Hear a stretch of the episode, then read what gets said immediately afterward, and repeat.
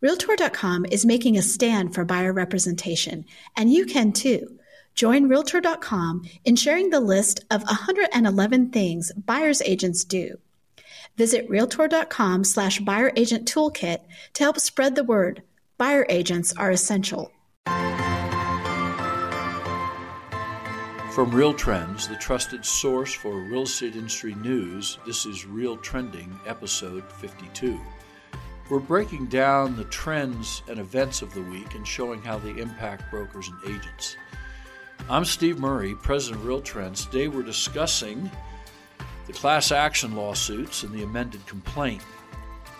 How some real estate flippers and investors are hiring Uber drivers to find properties that may be available. And last, some changes at the top of Compass. So let's jump right in. The lawsuit, most people in the industry have heard that some leading plaintiff law firms around the country joining forces have come up with a few purchasers of homes to file a class action lawsuit basically claiming that realtor's system of unlimited cooperation and compensation violates antitrust law and that there's a conspiracy to hide information from the public. We've commented on this once before, some weeks ago, perhaps a month ago. First of all, I would tell every broker and agent listening to this to not pay any attention whatsoever to this litigation.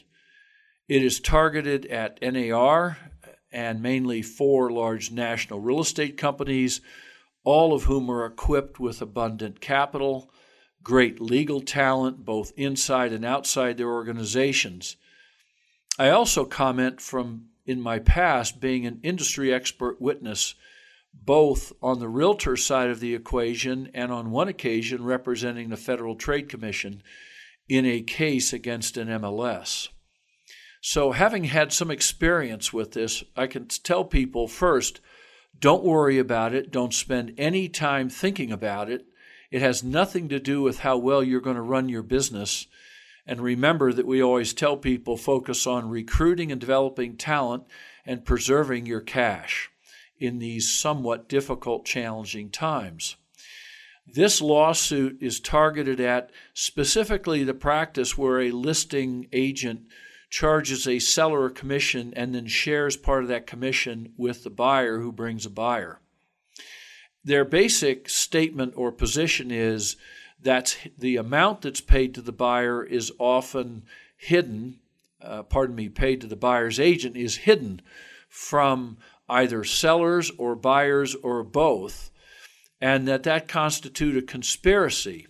After all, buyers should be able to negotiate their own arrangements with their own agent and their own commission payments and that somehow this will save buyers and or sellers money further that people are pricing their homes higher because they have to cover the cost of the commission I think everyone in this industry knows a few fundamentals. First, the amount of commission that the seller pays is not hidden from the seller whatsoever.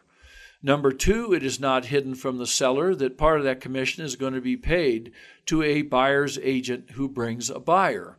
Third, that a market value of a home, say if it's $400,000, well, that's the market value of the home, whether it's listed FSBO or listed by an agent. Whether or not a buyer thinks they can get a better deal if no agent's involved, sure, does that happen? Sure, but not all the time sellers are looking to keep as much money, obviously, as they can. Lastly, there's no one that forces sellers or buyers to use realtors. The United States of America, last I checked, there is no law that requires buyers or sellers to use an agent. Freely, therefore, as we pointed out in our Harris Insight studies last year, 90% of Americans who bought or sold a home in 2018 used an agent freely and they negotiated their own deals with their respective representatives. We know there are many cases, Redfin's a good one, where they offer part of the buyer side agent commission back to the purchaser. They're not the first to do it, and they're not the only ones doing that. We know routinely that agents working with buyers will offer to kick in money for repairs or appliances or other items to keep a deal together. It's a very free and freewheeling market. I'll go back to my first statement. No broker agent I'm aware of in the industry should be worried about this whatsoever. And we're not going to cover it anymore in real trends because, frankly, our peers are doing a really good job of stirring the pot, saying that it's the end of times as we know them. We think hardly, and there's a long way to go to get to that. Secondly, interesting story about investors using Uber drivers to scout out properties to get broader reach and scale because it's such a hot market for investment properties and or fix and flippers. It brings to mind direct mail, email, online marketing is just a new advanced way to get other people who are driving around neighborhoods all over metropolitan areas to scout out properties. It is said in the story that some real estate agents are paying a flat fee to Uber drivers if they spot something that turns into a transaction. I think it's highly innovative and interesting to have people that are driving around in the normal course of the work they're doing and have them scout neighborhoods and or properties for investors. It goes to show that our industry remains among the most innovative in the world at finding new ways to reach sellers and buyers impossibly different from each other as to how agents build their business. Isn't it fascinating the use of Uber drivers? I suppose it's akin to the first time somebody put adver- advertisements on shopping carts in grocery stores or on park benches or even on their own cars. Very interesting. We'll do a follow up on this later as we learn more about how well it's working for people. Lastly, announcement made in the last week or 10 days that two top Compass executives had departed the company. And again, our peers, some made a very, very large deal out of this. You know, if every time key executives at any national real estate company departed, whether voluntarily or involuntarily, when that became big, big news, well, it happened so frequently we just don't think so.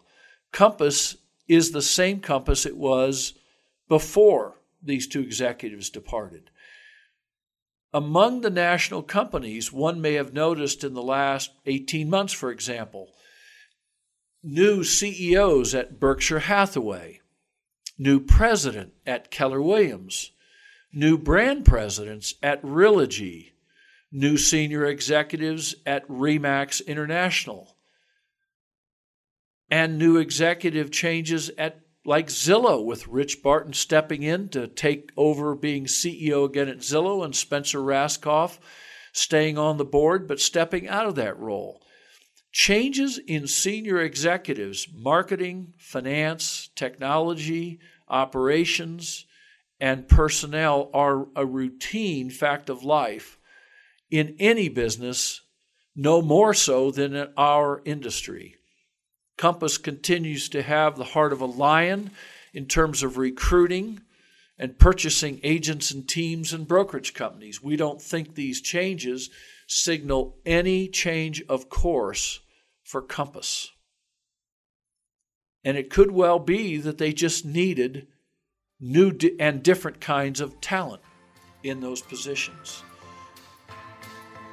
Learn more about industry trends, marketing, and technology strategies, as well as listen to past Real Trending episodes on our website, www.realtrends.com backslash blog. This has been Steve Murray. Until next time.